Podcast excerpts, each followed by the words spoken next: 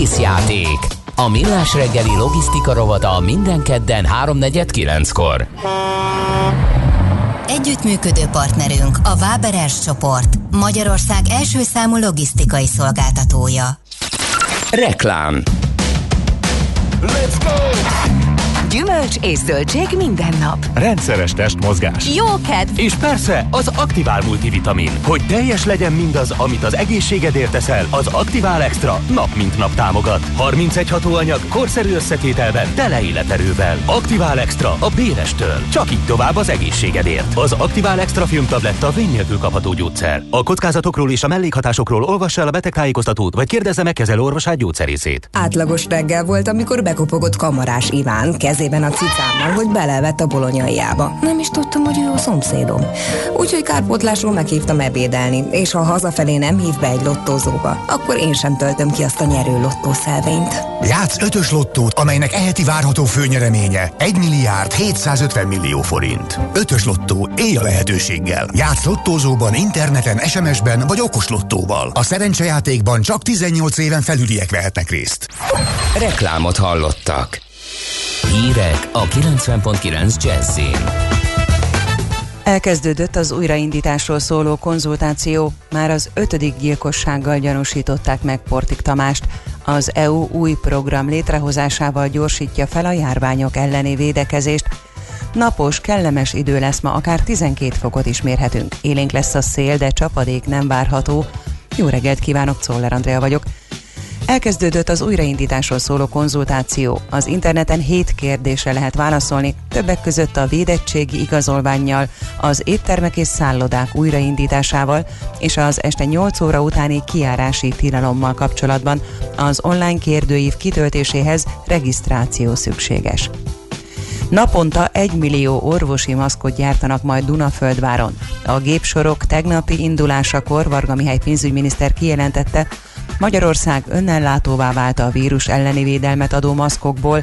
A gyártás elindult kezdetben napi 200 000 darabbal, de várhatóan 2-3 hónapon belül már teljes kapacitással közel napi 1 millió darab orvostechnikai eszköznek minősülő sebészeti maszk készül majd. Ha a V4 a következő 30 évben is eredményt akar elérni, össze kell tartani. Ez a siker titka, mondta Orbán Viktor Krakóban a Visegrádi Országcsoport csúcs találkozóján. A tanácskozáson a magyar miniszterelnök kiemelte, úgy látja, Szlovákiának kulcs szerepe, stratégiai szerepe van az együttműködésben. A csúcs találkozó után Mateusz Morawiecki lengyel kormányfő közölte, megállapodtak a visegrádi alap emeléséről, az alap évi költségvetésének 8-ról 10 millió euróra történő emelésével, elsősorban a fiatalok mobilitását, valamint a V4 együttműködésnek az újabb nemzedékek körében való népszerűsítését célzó projekteket akarnak támogatni. Már az 5. gyilkossággal gyanúsították meg Portik Tamást. A Magyar Nemzet cikke szerint a minap volt barátja, bűntársa Gyüre József lelövetése miatt kellett felelnie. A lap cikke szerint jövő héten ítélet is születhet Portik Tamás ügyében az ügetőnél elkövetett merénylet megbízójaként. A volt olajos bűnöző eddig 28 év fegyházat kapott. Ehhez még súlyos évek jöhetnek majd a fenyő ügyben is. Az EU új program létrehozásával gyorsítja fel a járványok elleni védekezést. A HERA Incubator nevű program az új vírusmutációk ellen is hatékony vakcinák fejlesztésére és a gyártási kapacitás bővítésére összpontosít, közölte Ursula von der Leyen. Az Európai Bizottság elnöke jelezte, ösztönözni fogja az új vakcinák fejlesztését, gyorsítani az oltóanyagok jóváhagyási folyamatát és biztosítani a gyártási kapacitás folyamatosságát és növelését. A felkészültség fokozását segítő program egyebek mellett mintegy 225 millió euró uniós finanszírozást biztosít a vírusmutációkat kimutató új típusú tesztek kidolgozására, a genetikai variánsok kutatásának támogatására, illetve az adatcsere javítására. Több mint 20 emberéletet követelt eddig a szokatlanul hideg időjárás az Egyesült Államokban. A legsúlyosabb áramkimaradás Texasban volt, amely több mint 2 millió otthont és vállalkozást érintett. A közműszolgáltatók Minnesotától Texasig többször áramszünetet rendeltek el, hogy így csökkentsék az elektromos hálózatok terhelését. A szakemberek szerint máshogy nem tudják kielégíteni az extrém hideg miatt felmerülő, szélsőségesen magas hő- és áramigényt. Itthon ma sok napsütésre készülhetünk, csak keleten lehet több felhő az égen, de számottevő csapadék nem várható. A középső tájakon helyenként élénk lehet az északnyugati szél, napközben 7-12, északkeleten 2-6 fok várható.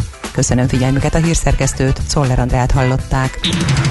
Budapest legfrissebb közlekedési hírei a 90.9 Jazzin a City Taxi diszpécserétől. Köszöntöm a kedves hallgatókat! Az Üllői úton a Nagyvárad tér és a Korányi Sándor utca között mindkét irányban szakaszosan lezárták a külső sávot burkolatjavítás miatt.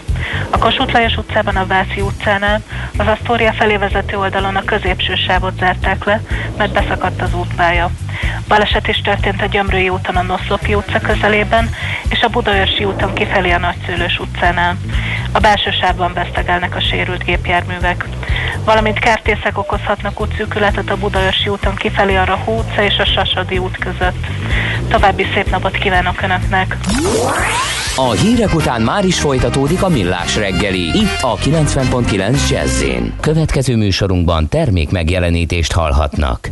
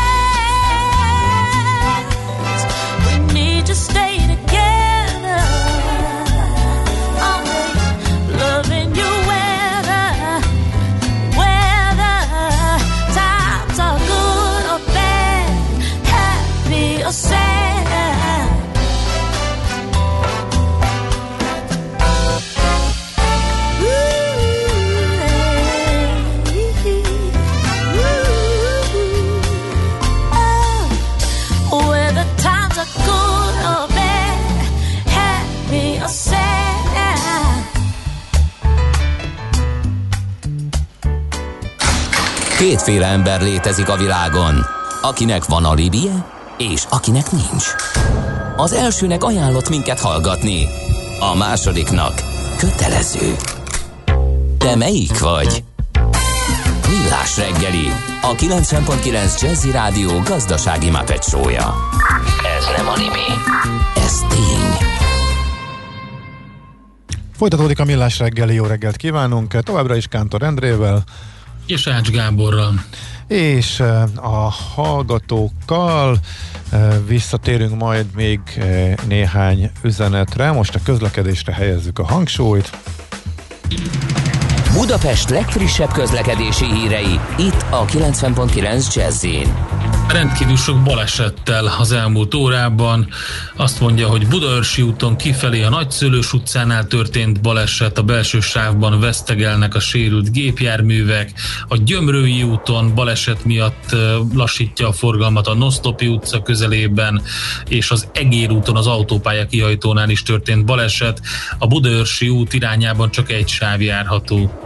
Illetve annyit írt még egy hallgató, hogy a bakcsomópont előtt dugul egy kicsit, de befele egész jó, mármint az M1-es, M7-es bevezető, úgyhogy ennyi, ami érkezett. Amúgy a város nagy része ennek ellenére viszonylag jól járható, legalábbis a térképeink ezt mutatják nagyjából. Na, és akkor témát váltunk, üdvözöljük, itt van velünk a vonalban, illetve videó csatornánkon dr. Gál András Levente, a Nemzeti Adatvagyon Ügynökség ügyvezetője. Jó reggelt kívánunk! Szép jó reggelt kívánunk! Hát elég érdekes reakciókat váltott ki a magának a Nemzeti Adatvagyon Ügynökségnek a létrejötte, illetve hogy azok a tervek, hogy majd a magyarok adatvagynával kezdünk valamit. Egy kicsit tegyük helyre ezt a dolgot abban a szempontból, hogy mit csinál a Nemzeti Adatvagyon Ügynökség, és milyen adatokról van szó. Igen, akkor még egyszer jó reggelt kívánok önöknek is, meg a kedves hallgatóknak is. Ugye talán egy történettel kezdeném, mert ugye az mégiscsak könnyebben megérthető. 2 évvel ezelőtt létrejött a Mesterséges Intelligencia Koalíció a Digitális Jólét Program keretében, ami arra volt hivatott, hogy mindenki, aki Magyarországon mesterséges intelligenciát szeretne alkalmazni, és ezzel úgymond ténylegesen a digitalizáció által kínálta lehetőségeket kihasználni, kutatóintézetek, szakmai műhelyek, egyetemek, vállalkozások, és így tovább, álljanak össze, és kezdjünk el beszélgetni, hogy alapvetően az államnak mi dolga van ezzel összefüggésben, tehát milyen szabályozás, szervezetfejlesztésre és támogatáspolitikára van szükség ahhoz, hogy Magyarország digitalizáció szempontból versenyképes legyen. A mesterséges intelligencia stratégiát ugye először 2019 őszén Balatonfüredben mutatták annak az akciótervét, majd a teljes stratégiát, amelyben közel 300 szakmai szervezet vett részt, és teljes konszenzussal tudták elfogadni. Valkovics miniszter úr és Jakab Roland, aki a Mesterséges Intelligencia Koalíció elnöke, 2020 őszén mutatta be. Ennek az egyik legkarakteresebb mondása az volt, hogy szüksége van a digitalizációnak, illetve a mesterséges intelligenciáknak üzemanyagra. Az üzemanyag, az pedig az adat. És az üzemanyaggal, illetve az adattal kapcsolatban tiszta elszámolási viszonyokat kell teremteni, mert ezek jelenleg nem léteznek. Tehát ugyanaz adatról a magyar jogrendszer is nagyon magas színvonalon emlékezik meg, hogy így fogalmazzak, tehát dogmatikailag teljesen kidolgozott a adat, a szinguláris adat, személyes adat, és így továbbnak a jogi fogalma. Működik a nemzeti adatbiztonsággal kapcsolatos minden intézmény, ami szükséges ahhoz, hogy az emberek biztonságba tudják a saját személyes adataikat, de amikor nagy adatvagyonokról, big data-ról beszélünk, és az ezzel kapcsolatos elszámolási viszonyokról, akkor ott elbizonytalanodik mindenki. Ennek megfelelően döntött úgy a kormány, hogy szükség van egy olyan szervezetre, amely első körben a közigazgatás által előállított adatvagyonoknak azt a képességét meg kell, hogy teremtse, hogy ezt a gazdaság fel tudja használni. Ezért ez egy több éve Magyarországgal szemben támasztott elvárás, hogy ezt a fajta adatvagyonhoz hozzáférést, ha tetszik, a közadatoknak az újrahasznosítását lehetővé tegyük. Na, ez a magműnek ki által elvárás?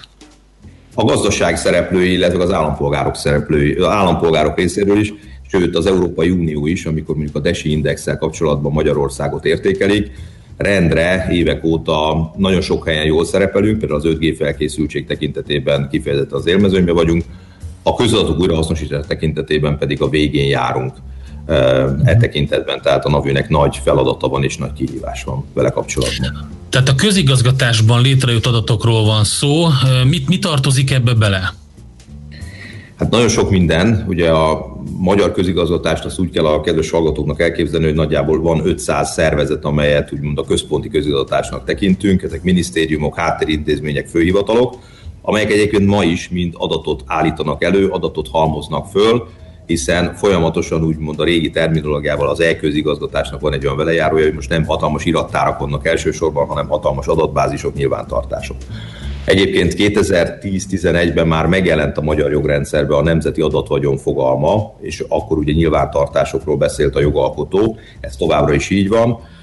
Amit nagyon fontosnak tartok, hogy alapvetően mindenki személyes adatok körül, tehát hogy vannak személyes adatok, mondjuk NAV, OEP, és így tovább, és akkor hát, hogy ezeknél pontosan mi a NAV-nek a szerepe. Az első, amit nagyon szeretnék határozottan rögzíteni, hogy mi nem leszünk ilyen szuper adatkezelők, tehát minden adatbázis alapvetően marad ott, ahol van, és a kellő biztonságban, tehát e tekintetben nem történik úgymond korszakváltás. Amiben korszakváltás történik, az az, hogy egyrésztről ezeknél az adatoknál egy úgynevezett kulcskészítési eljárás keretében depersonalizálva vagy anonimizálva lehet majd vizsgálni ezeknek a társadalmi jelenségeknek, ha tetszik, a közigazgatás működésének a miben létét és fejleszthetőségét, illetőleg hát legalább ennyire izgalmas, és a gazdaság szereplői legalább ennyire kíváncsiak olyan adatokra, amelyek mondjuk térinformatikai adatok. Tehát mikor a Lechner Tudás Központ, konkrét intézményt is nevesítsek, irgalmatlan komoly téradatkincsel rendelkezik, ami bizonyos szempontból mondjuk a Google-höz mérhető képességekkel rendelkezik, de míg a Google-t napi szinten használjuk, és ugye az adatnak van egy olyan sajátossága, hogy szemben mondjuk a tárgyi dolgokkal, amelyek kopnak, ha használjuk őket, az adatnak van egy olyan sajátossága, hogy minél inkább használjuk, annál jobban tisztul, hogyha van visszajelzés. Tehát magyarán abban vagyunk érdekeltek, hogy a közadat vagyonnak az elemeit minél inkább használják, mert akkor lesznek tiszták, frissek, karbantartottak, és ez előfeltétel annak, hogy egyben közhitelesek is legyenek. És akkor... Egy nagyon fontos kérdés, ami sok mindenkiben felmerült, amikor a híreket olvastuk az elmúlt hetekben, az, hogy és ön is azt nyilatkozta, hogy a világon egyedülálló módon Magyarországon született meg az a döntés, hogy az adatot, mint jószágot kezeljük. Adott esetben ezzel az adattal, mint értéktárgyal bánjunk. Ezt kinek lehet értékesíteni, illetve milyen módon lehet értékesíteni, és milyen formában? Ugye sokfajta módon lehet értékesíteni, ugyanúgy, mint mondjuk ha ingóról, vagy ingatlanról, vagy éppen egy társasági értékpapírról beszélünk. Ugye az újdonság az valóban abban rejlik, hogy a 21. század második évtizednek az elején azért ki kell mondanunk, hogy igenis az adatvagyonoknak van forgalma. Tehát amikor ezeknél a nagy tech óriás cégeknél nézzük, hogy mégis az ő profitabilitásuk mögött mi rejlik, és miért tudnak annyira eredményesen működni, adott esetben további cégeket vásárolni és nőni, akkor azt látjuk, hogy ennek még itt is, hadd használjam ezt a kifejezést, az üzemanyaga az az, hogy ők azokkal az adatbázisokkal tudnak jól sáfárkodni, azokat tudják jól használni, amelyet az őket használók számukra biztosítanak. Tehát nem is vásárolnak úgymond adatbázisokat, hanem felhalmoznak adatbázisokat a használatból fektetően. Ezek a közösségi médiavállalatok ugyanúgy igazok, mint a nagy keresőmotorok, és így tovább. Jelenleg az az elszámolási viszony van, ami egy kicsit a bronzkori cserekereskedelmere hajaz, hogy mondjuk én egy közösségi médiában kapok bizonyos szolgáltatásokat, cserébe rendelkezésre áll a közösségi média szervező cégnek az én digitális lenyomatom, amelyet ő profilírozni tud értékesíteni, és így tovább. Ehhez képest mi azt mondjuk, hogy emögött nyilvánvalóan lehetne egy más típusú elszámolás is, tehát magyarul látva az eredményességet, fölmerül, hogy adott esetben az egyéni használó számára bizonyos vagyoni juttatást kellene biztosítani. E tekintetben azt vizsgálja az állam, hogy mindenki, aki ilyen értelemben adatvagyont használ, kerüljön elszámolási viszonyba azzal a szereplővel, aki számára ezt az adatot felhalmozza. Ugye, amit kedves aggatók, hogy értsék, hogy ne legyek túl bonyolult, tehát áll rendelkezésre valamilyen formában felhalmozott adatvagyon, de alapvetően a mi felfogásunk szerint 4 módon lehet úgymond értékesíteni, vagy egyáltalán a gazdasági hasznosíthatóságát megvizsgálni. Nyilvánvalóan van az adatvagyonoknak egy olyan köre, amely úgymond forgalomképtelen, nemzetbiztonsági adatok, vagy olyan szenzitív adatok, amelyeknél ez föl sem merül. Tulajdonképpen nincs ilyen vizsgálatnak és értékesítésének helye. Ez kicsit olyan, mint a parlament épülete, az nem kérdés, hogy bármilyen formában azt azon fontolgatnánk, hogy hogyan lehetne azt értékesíteni. Van a második, amikor azt mondom, hogy nyílt adattá teszek valamit, tehát az a gazdasági közpolitikai érdek, hogy mindenfajta korlátozás nélkül állam közfeladatként karbantartja azt az adatbázist, folyamatosan tisztítja, és mindenki számára mindenfajta feltétel nélkül rendelkezésre bocsátja. Ez egyébként ma a fő sodor az Európai Unióban. Ami újdonság, mi azt gondoljuk, hogy igen, de vannak olyan adatok, amelyeknél egyrészt tud lenni gazdaságpolitikai eszköz, hogy ki és miképpen használja fel az adatokat, és ugyanúgy, ahogy egy állam mondjuk bizonyos képességeket koncesszióba ad, megpályáztat és hozzáférhetővé tesz, tehát ez egy gazdaságpolitikai eszköz még egyszer, hogy a közadatokat miképpen bocsátjuk a vállalkozók, illetőleg a gazdasági élet szereplői rendelkezésre, és van a negyedik, amikor egyfajta, elnézést ezt a kifejezést használom, egyfajta tőzsdei megközelítés van, amikor úgymond parketra kell rakni az adatvagyont, és akkor történjen az, hogy adott esetben többen, vagy akár számosan hozzáférnek, és van elszámolási viszony. Ez az újdonság. Ugye amiért Magyarország e tekintetben szerintem jól tud haladni, az azért, mert a mi jogrendszerünk úgymond kontinentális jogrendszer, tehát nem a bírói gyakorlattól várunk jó megoldásokat, hanem a jogalkotó innovál. Ennek megfelelően azt gondolom, hogy, és az a tapasztalat is, hogy az Európai Unióban is érdeklődéssel figyelik, jó megközelítésű érdeklődéssel figyelik a magyar adatvagyonnal kapcsolatos jogalkotást, mert jó megoldást tud szállítani adott esetben összeurópai szinten, amikor az Európai Unió, mint ahogy látjuk a sajtóban megjelent hírekből, folyamatosan tagállami szinten, meg szövetségi szinten is vitatkozik a tech cégekkel, hogy legalábbis a jelenlegi elszámolási viszony aszimmetrikus. Uh-huh. Igen, erről fogunk beszélni. Bocsánat, Gábor, hogy a tech cégekkel kapcsolatban mi a szituáció, és hogy hogyan próbálják megzabolázni, meg már beszéltünk is róla, hogy Európai Uniós szinten. Én egy picit itt az ördög ügyvédjét hadd játszom, a hallgatók szerintem sokan nem nagyon értik, hogy most mi történik, ennek ellenére, hogy egyértelműen próbáljuk elmagyarázni, illetve ön is elmondja, hogy miről van szó. De egyrészt ez anonimizált adatokon hadd lovagoljak egy kicsit, szóval aki vizsgálta már azt, hogy mi történik a világban, az tudja, hogy minden adat visszafejthető, és önmagában az adat az még semmi, ugye abból lesz információ, az információból tudás, a tudásból pedig az úgynevezett felhasználható bölcsesség, ugye ez az ECOF hierarchia, amiről beszélünk. Ez lehet egy olyan pont, ami érdekes lehet. A másik az, hogy ki az, akinek értékesítjük az adatokat? Tehát a gazdaság szereplőinek, de pont arról van szó, hogy nagyon sok ország védeni akarja ezeket az adatokat, és kimondottan ilyen hírszerzési technikákat is alkalmaznak, hogy megszerezzék azokat az adatokat, hogy mi történik egyik országban. Szóval ez kérdéseket vethet fel. Igen, hát most próbáltam követni, amit mond. Ez önmagában már 3 kérdés felvetett. Az egyik az, hogy az adatbázisaink védelme. Igen, a kiberbiztonság egy létező dolog, a DEP-nek, a belügyminisztériumnak, a szakmai szervezeteknek ebben dolga van. Nyilvánvalóan minden adatbázis annyiban tud jó lenni, amennyire védjük, de ez az ingóknál is ugyanígy van, meg az ingatlanoknál is, tehát hogy akkor tekintető a ház számomra jól használhatónak, hogyha az a hipotézisem, hogy valaki be akar jönni rossz szándékkal a házamokhoz, zárat szereltetek rá, meg riasztó. Tehát egy kicsit a kibette. De ezt itt arról beszélek, hogy ezt az adatmennyiséget ezt most a rendelkezésre bocsátjuk pénzért.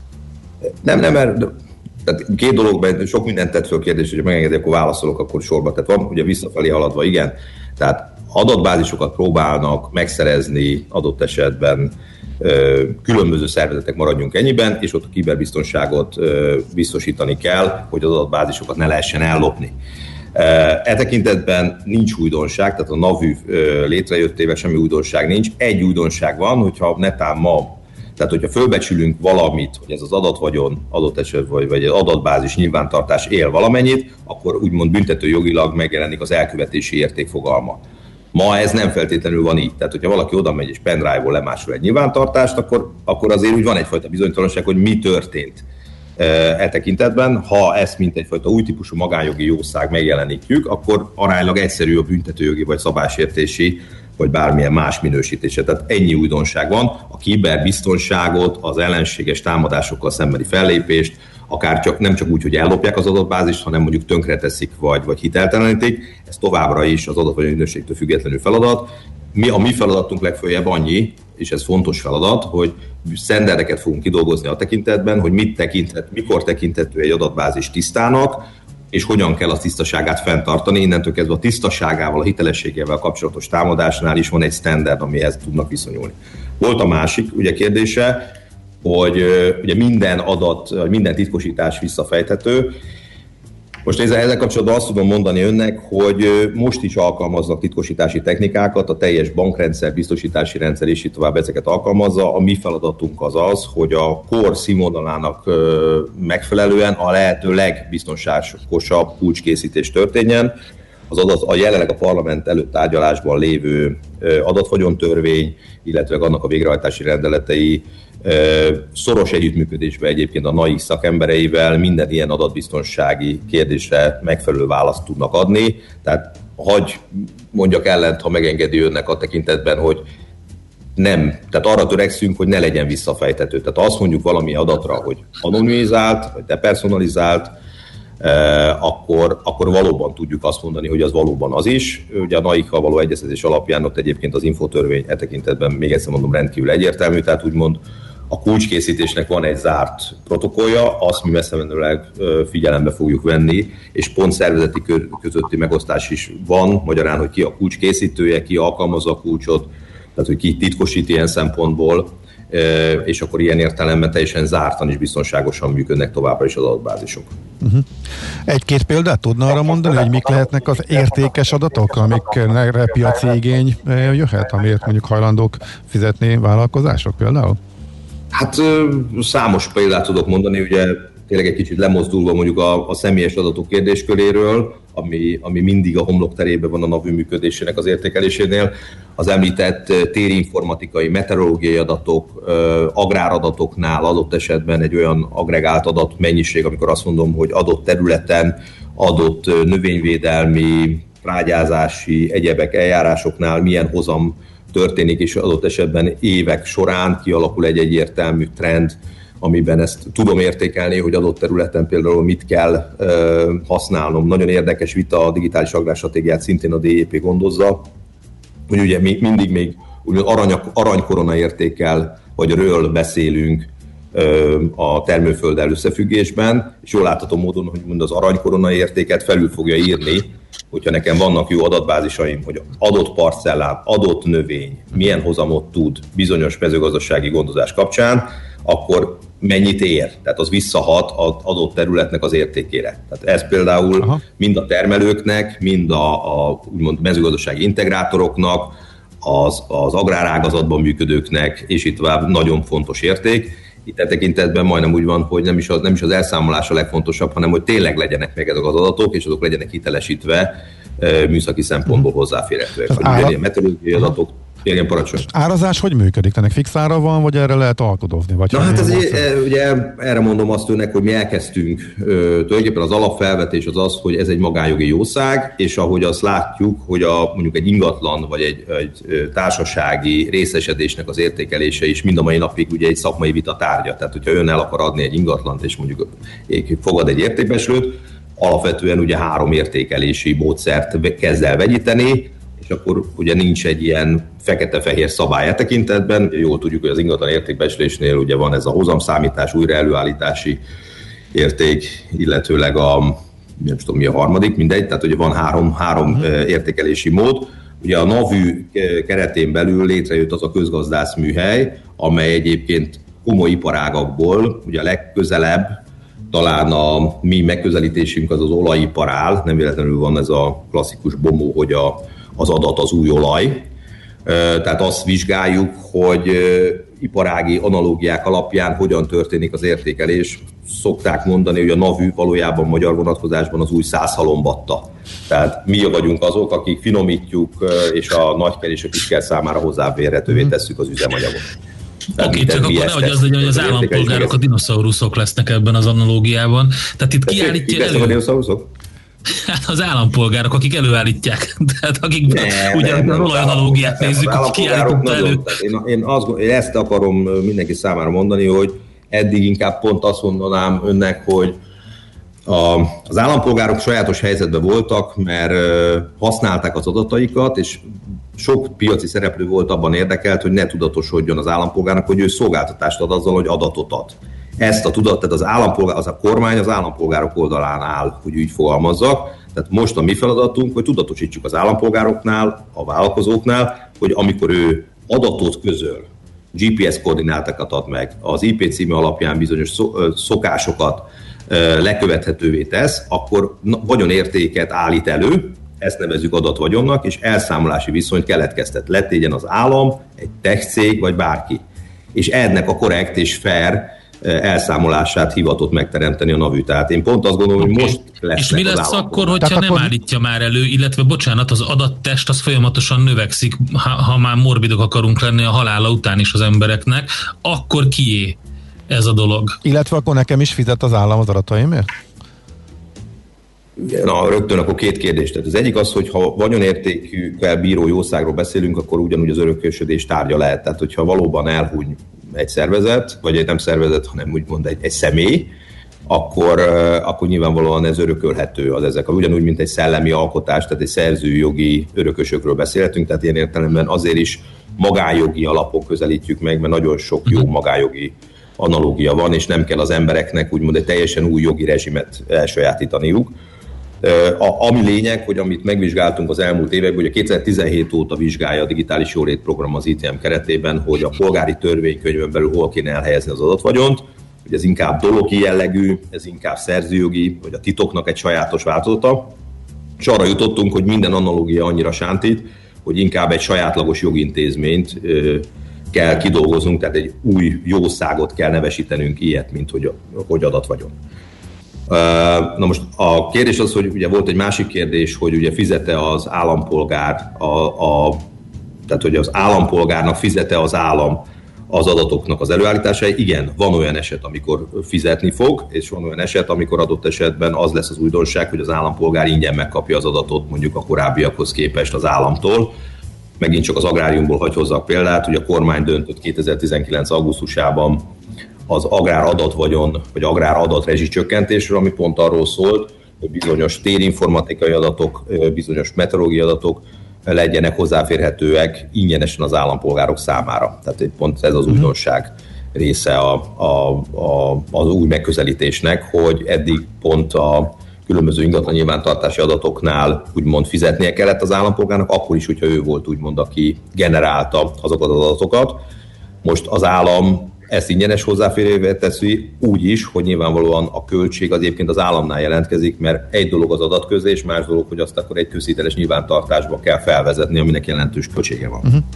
Oké, hát ez nagyon érdekes volt, tisztában látunk, nagyon szépen köszönjük a beszélgetést, és jó munkát kívánunk. Jó. Én köszönöm, és hát állunk mindig rendelkezésre, hogy akkor érthetően elmagyarázzuk ezt az új kicsi science fiction jellegű sztorit. Köszönöm, jó munkát önöknek is. Köszönjük szépen, viszonthallásra. Dr. Gál András Leventével, a Nemzeti Adatvagyon Ügynökség, a NAVÜ ügyvezetőjével beszélgettünk. Nagyon mosolyogsz, Bandi, azt hittem, még valamit hozzá akarsz fűzni. Nem, egyáltalán nem. Majd még rágom az elhangzottakat, gondolkodom rajta, szerintem abszolút érdemes lesz erről többet beszélgetni. Igen, abszolút. Jönnek a rövid hírek, és folytatjuk. Műsorunkban termék megjelenítést hallhattak. Rövid hírek a 90.9 Jazz-in. A szennyvíz minták újabb fertőzés hullámot jeleznek. A Nemzeti Népegészségügyi Központ adatai szerint Szegeden, Székesfehérváron, Szexárdon, Szolnokon, Tatabányán, Veszprémben, Zalaegerszegen, valamint 5 Budapest környéki település közös mintájában is nőtt a szennyvízben a vírus örökítő anyagának mennyisége. Új kampányt indított a MÁV, az a motto, hogy zöld úton járunk. Ezzel a klímavédelem fontosságát hangsúlyozzák, emellett a vonatjegyeken is változtattak, mostantól mindenki leolvashatja, hogy mennyi szén-dioxid kibocsátást takarított meg azáltal, hogy a vasutat választotta. Tavaly számottevően meglendült az online kereskedelem Európa szerte. Magyarországon a lakosság 70%-a vásárolta a digitális térben, ezzel az unió középmezőnyében helyezkedik el. Naponta 1,7 millió embert oltanak be koronavírus ellen az Egyesült Államokban. Joe Biden amerikai elnök többször is hangoztatta, kitűzött célja, hogy első 100 hivatali napja alatt 100 millió amerikait beoltsanak. Ma sok napsütésre készülhetünk, csak keleten lehet felhő az égen.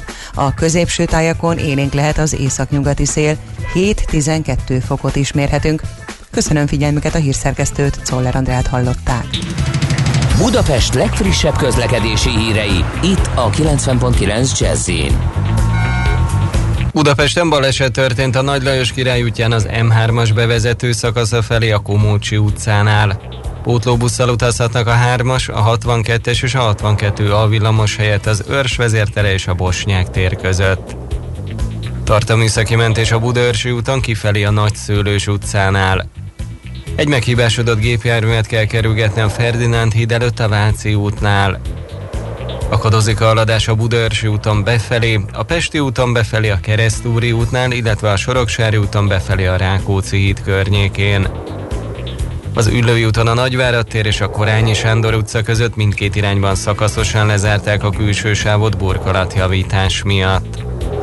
A Kossuth Lajos utcában a Váci utcánál lezárták a belső sávot az Erzsébet híd felé felújítás miatt, az Asztória felé pedig a középső sávot zárták le, mert beszakadt az útpálya.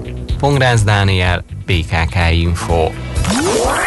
A hírek után már is folytatódik a Millás reggeli, itt a 90.9 Jazz-én. Következő műsorunkban termék megjelenítést hallhatnak.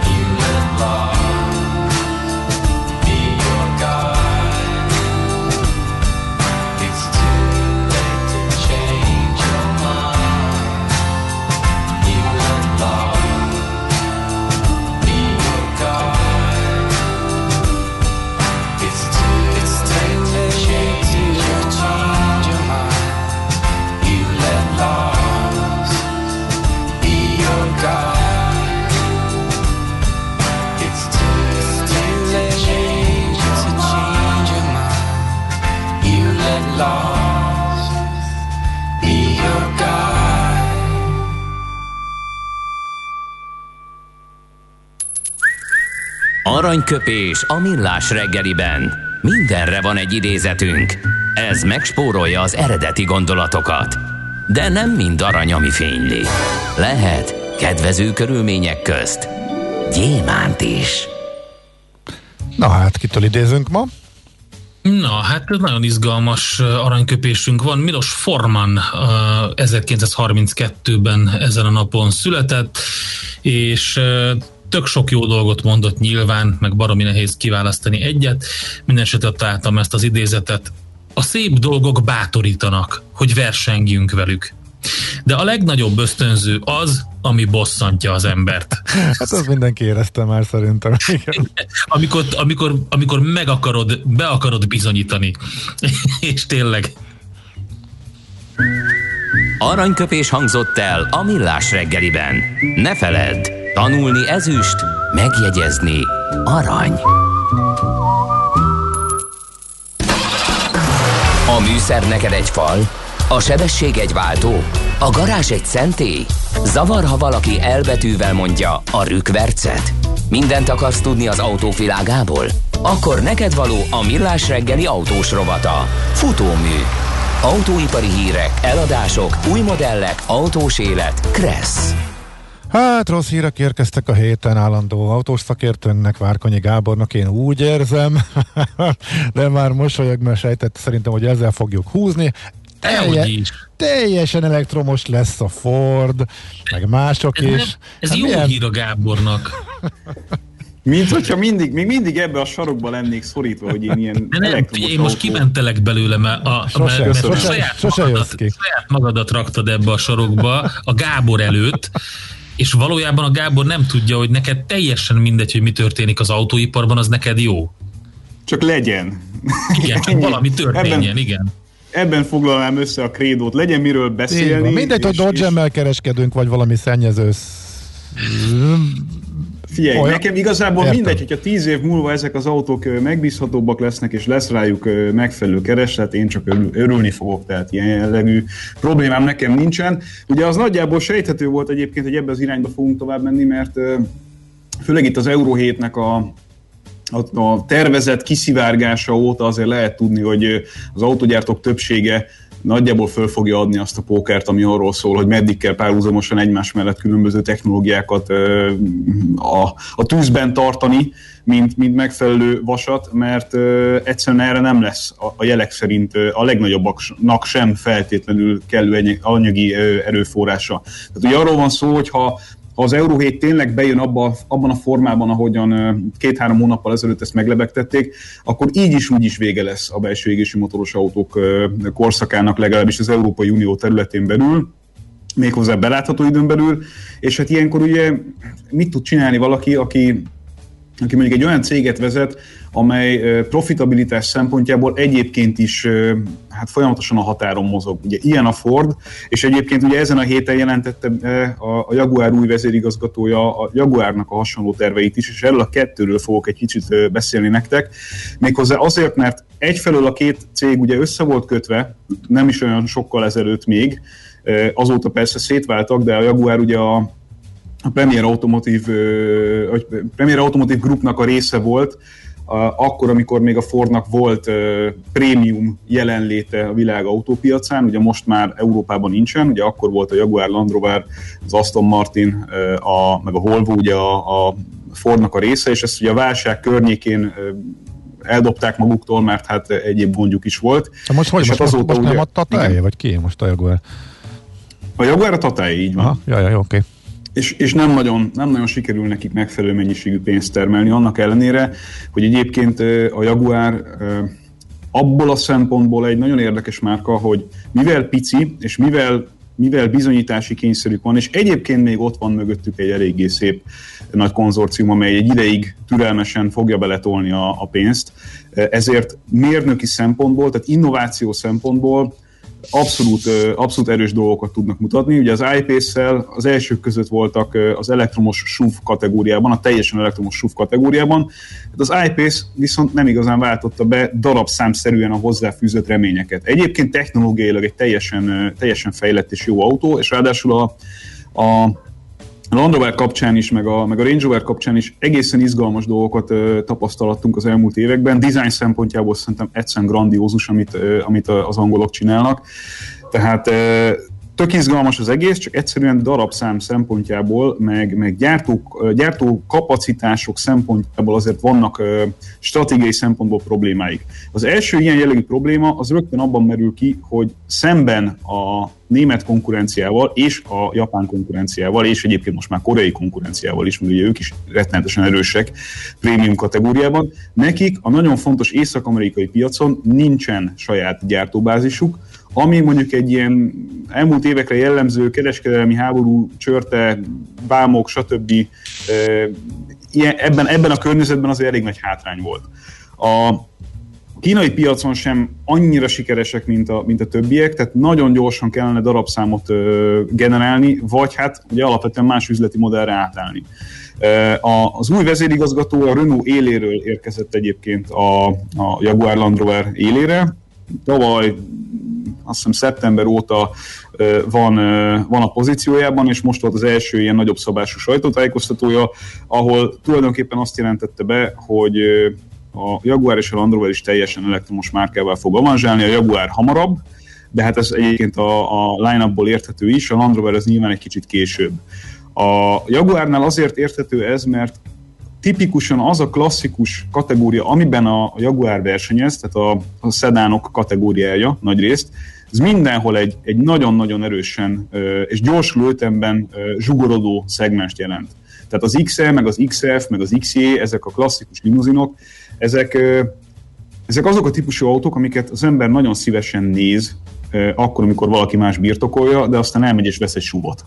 Sajnos ez a jellemző helyzet, és ezt a kategóriát viszont sokkal egyszerűbb úgy pozícionálni, hogy egy ilyen high-end luxus autót csinálnak belőle villanyhajtással, ami nyilvánvalóan egyszerűsíti bizonyos értelemben a gyártási struktúrát, másfelől meg hát nyilván majd meg kell küzdeni azzal, hogy a brit szakszervezetek mit fognak ahhoz szólni, hogy mondjuk az egyik legrégebbi gyárukat valószínűleg emiatt be kell zárni. Nyilván a kommunikáció jelenleg nem ez, hanem az, hogy majd találnak nekik valami más feladatot, de hát az a helyzet, hogy van egy XJ modelljük, ugye ez az A8-as Audi 7-es BMW S-osztály kategóriájú autójuk, amit például sokat lehet látni különböző James Bond filmekben, amikor a hátsó üléseken Q megtárgyalja, hogy hova kell küldeni szerencsétlen Bondot a következő bevetésre. Na hát ez az autó, ennek az autónak az utódja, ez teljesen le lett fejlesztve. Tehát ez kész van, ugyanakkor valami drága lenne, hogyha azt a fiaskót megengednék maguknak, hogy egy autót csak azért kezdjenek el gyártani, mert már kész van, de közben azt érzékelik, hogy a piac az szépen elesik alóla. Tehát azt a döntést, szerintem egyébként image szempontjából elég fájdalmas döntést kellett meghozni, hogy ezt az egészet úgy, ahogy van, kukába dobják, vagy majd valahol máshol fogják használni egyes komponenseit, de nem fogják gyártani az új X-ét. Ez sajnálatos. 2036-ra pedig gyakorlatilag a teljes palettát átállítják elektromos autóra, tehát Thierry Bolloré, aki a vezér, úgy fogalmazott, hogy 2036-ra zéró közeli belső égésű motoros autót fognak gyártani a Jaguar Land Rovernél. Már csak azért is teljesen logikus ez, mert ugye az Egyesült Királyságban 2030-ra be fogják tiltani a mostani jogszabályok szerint a belső égésű motoros autóknak az újként történő forgalomba helyezését. Tehát egyébként is adja magát az ő szempontjukból, hiszen még mindig az egyik legfontosabb piac náluk. 35 millió fontot tettek egyébként félre arra, hogy széndioxid kibocsátási büntetést tudjanak fizetni az Európai Uniónak. Az többé-kevésbé köztudott, hogy az ő modellpalettájukkal, meg az ő technológiájukkal, annak ellenére, hogy van teljesen elektromos autójuk is, a széndioxid kvótát a legkevésbé ők tudták teljesíteni az Európai Unió piacán. Szóval ennyit a Jaguarról, meg a Land Roverről, ez egy eldöntött ügy ebben a formában, és szerintem egyébként látva a lehetőségeiket teljesen logikus is, hogy ebbe az irányba mennek. A Ford az egy érdekesebb dolog. A Fordnál gyakorlatilag az a problematika lép föl, amit már az elmúlt 15-20 évben nagyon sokszor tárgyaltunk, és mondjuk valahol a 2000-es évek elején lett igazán égető az a probléma, hogy azok a márkák, amelyek nem tudtak elmenni prémium irányba, de az európai piacon egy jelentős szerepet játszanak, azok a márkák két irányból vannak harapófogóban. Nagyon régóta, és ez a helyzet ez nem nagyon változott az elmúlt időszakban. A kétirányú harapófogó az úgy néz ki, hogy felülről nyomja őket a prémium autógyártóknak az agresszív terjeszkedése az olcsóbb kategóriák irányába. Ugye egy csomó prémium autógyártó az elmúlt két évtizedben jelent csak meg alacsonyabb kategóriájú autókkal, vagy kisebb autókkal. Ugye ez, hát mondhatnánk csak akármelyik német gyártót, és akkor tudjuk a példákat, igen. Igen, abszolút. De ez ma már egy ilyen tök természetes dolog, tehát ma vissza se gondolunk arra, hogy mondjuk a 2000-es évek elején ilyen kisebb autók azért nem voltak még jellemzőek ebben a tömegben, meg főleg ebben a kínálati mértékben. Tehát fölülről nyomja őket ez. Ez leginkább ugye a leasingdíjak kapcsán egy lényeges kérdés, ugyanis a nyugati piacot nézzük, erről már pár évvel ezelőtt egyszer beszélgettünk hosszabban. Az a helyzet, hogy a maradványérték miatt, a prémium gyártók magas maradványértéke miatt a tömeggyártóknak a termékei nem tudnak annyival olcsóbbak lenni havidíj szempontjából a céges flottákban, mint ami egyébként az újkori árbeli különbség alapján indokolt lehetne. Tehát nyomja őket erősen ez a konkurencia, és akkor a másik oldalról pedig nyomja őket erősen az a konkurencia, ami pedig a még kedvezőbb áru autók szempontjából éri őket. Tehát ugye az ilyen új belépők, mint a Dacia, vagy a másfél évtizeddel ezelőtt még sokkal agresszívebben árazott koreai konkurencia, az ilyen Opel, Ford, Peugeot, Renault típusú gyártóknak elég sok izzadságot okozott az elmúlt időszakban. Ugye ebből a helyzetből eljutottunk oda, hogy a GM készülve arra, hogy mi fog Európában történni, inkább elengedte úgy, ahogy van az európai jelenlétét. Ugye a Saab az régességben be van szántva sajnos, a Chevy egy jópofa próbálkozás volt, csak hát pont az Opelre nyitották rá, tehát egymást kanibalizálták. Az Opelnél pedig egyszerűen nem volt meg az a pénz, vagy az a szándék, hogy azt a mennyiségű pénzt elköltsék, ami kellett volna ahhoz, hogy a széndioxid kvótákkal össze tudjon jönni az a stratégia. Egyébként a sors iróniája az, hogy a GM ráadásul pont az az autógyártó, amely a Volkswagenhez hasonlóan a legnagyobb skálán tervezi elektrifikálni a teljes palettáját. Tehát most pont jól jönne nekik az, hogyha megint lenne Opel, de hát a GM-nél általában nem szoktak nagyon hosszan előre gondolkodni, sajnos. A Fordnál meg az a helyzet, hogy ők nagyon szeretnének maradni az európai autópiacon, és nekik fontos az európai autópiac. Ráadásul, hogy ott azért vannak olyan tradicionális, az Opelnél is jobban beágyazott, legalábbis az elmúlt évtizedekben azt lehet mondani, hogy szerintem az Opelnél is jobban beágyazott gyártási, meg fejlesztési, meg egyéb kapacitásaik, amiket azért valahogy ki kéne használni. És ugye erre jött az ötlet, nagyjából másfél évvel ezelőtt lett ugye ez bejelentve, hogy a Volkswagennek a csiliárdokért kifejlesztett moduláris elektromos platformjára fognak autókat gyártani, ami nem saját termék, hogyha szigorúan vesszük, de annál mindenképpen több, mint hogyha egyszerűen csak egy ilyen badge engineering, tehát egy ilyen emblémacsere történne. Ugye az elektromos autóknál az egész platform kérdés, meg azonos technika, meg ilyesmi, ez totál máshogyan értendő, mint a klasszikus, hagyományos belségési motoros autóknál. Szóval a Ford erre fogja felhúzni a gerincét az európai kínálatának, és 2030-ra abba fogja hagyni a belségési motoros autóknak a kínálatát a személyautó kategóriában, a kisaszomjármű kategóriában ez azért teljesen nem így lesz. Na figyelj, és hát az új fejlemények tükrében, ez hogy fog lezajlani szerinted Európában és egészen konkrétan Magyarországon? Tehát meddig lesz nekünk egyáltalán belső égésű autónk, illetve mikor fog ez egész begyűrűzni? És szerinted ez teljesen reális? Tehát kik maradnak legutoljára a piacon, akik gyártanak? Hagyományos benzines kocsikat, szóval ez hogy néz ki most? Nagyon gyorsan változnak a dolgok, hogy én elveszettem a fonalat. Klasszikus belségési motoros autó valamifajta elektrifikáció elhagyásával nem nagyon lesz már a következő években. Tehát a plug-in hibrid vagy a hibrid az gyakorlatilag mindenkinél át fogja venni a szerepet, és a dízel az szépen lassan ki fog halni ezekből a kategóriából. Gyakorlatilag minden kategóriából. Egy nagyobb autónál még szerintem azért velünk lesz, tehát a nagyobb kategóriás autóknál még ez velünk lesz, de alapvetően mindenki elektrifikálni fogja. De az elektrifikálás, tehát az, hogy magas hatótávú plug-in hibrideket gyártanak, azért az nem egyenlő azzal, hogy tisztán elektromos autót gyártsanak a gyártók. Ez egy átmenet lesz, és szerintem egy iszonyatosan izgalmas póker fog abból kialakulni, hogy ki meddig tartja meg a hagyományos autóit. Mert van egy hype, meg van egy tematizáltsága ennek az egész kérdéskörnek, ami ugye a villany teljes diadalát vetíti előre, legalábbis így szól a narratíva, és akkor van egy piaci realitás, ami arról szól, hogy azért az emberek egy jelentős részének ez még mindig nem tud teljes körű megoldás lenni a lakhatásuk, az autózásuk, a megtett kilométereik, az egyebek szempontjából. És mindig vannak olyan autógyártók, akik tovább ülnek az asztalnál póker arccal, és nézik, hogy a többiek hova kapkodnak, azért, hogy az akkor kitisztuló, megnyíló, nagyobb darabszámokat jelentő piacot, ami nem annyira látványos, de nagyon szépen lehet rajta pénzt keresni, azt maguknak tudják. És ebben zseniális... inkább.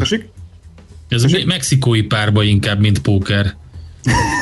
Ebben te jobb vagy, ez nem értek én, nekem ez pókernek tűnt, de majd egyszer meséld el, hogy ez hogy megy, mert ez érdekel. Tudod, mint a jó, a rossz és a csúfban a végén, tehát hogyha többen vannak, párbajoznak, akkor nem az a kérdés, hogy kilő először.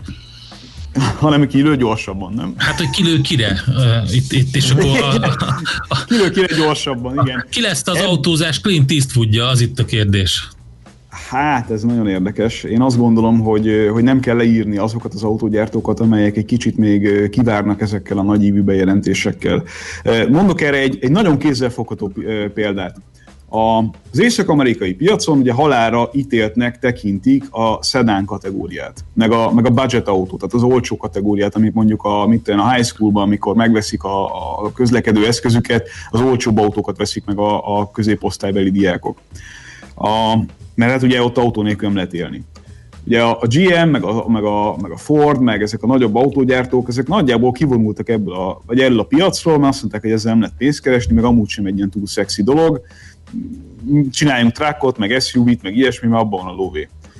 Ebbe a légüres térbe nyomult be 1000-rel a koreai, meg a japán konkurencia, és betegre keresik magukat az ilyen entry-level szedán autókkal.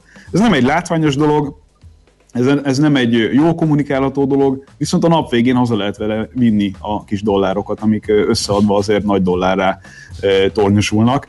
Tehát nem olyan egyértelmű az, hogy mindig mindenkinek. Hát ez a modell, ez tök régi, tehát a Casio is ettől lett nagy, hogyha belegondolsz. Tehát ugyanilyen, ugye a svájciak elhúztak a high-end szegmens irányába, és inkább státuszszimbólumórákat kezdtek el gyártani. A Casio megfogta és elárasztotta a piacot, az olcsó, de tök jól működő, és egyébként hát kicsit akkor ciki órákkal, amit hogyha most megnézel, akkor most már nem olyan ciki, meg hát óriási nagyot kaszáltak rajta. Na de akkor a Seiko meg menet közben az egekbe emelkedett. Uh-huh. Na de akkor vissza az eredeti kérdéshez, hogy fog ez lecsapódni akkor az átállásnál nálunk? Hát szerintem élő ember nincs, aki ezt lássa. Tehát én azt veszem észre egy csomó háttérbeszélgetésből autós cégek vezetőivel, hogy ezért senki nem látja pontosan, hogy ez hogy fog alakulni. Rettenetesen sok múlik azon. Uh-huh.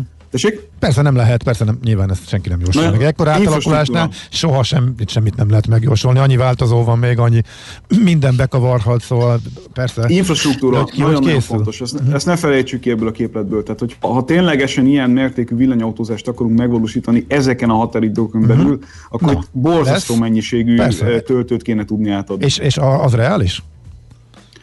Hát most, hogyha jelenlegi számokat nézzük, meg azt, hogy mondjuk miket prognosztizálnak, tehát hogy mire lesz szükség, és hogy állunk most ütemterv szempontjából, akkor azért annyira nem reális, hogy finoman fogalmazzunk. Aha. Tehát, és mit tudom én, körülbelül a német adatokat ismerem nagyjából.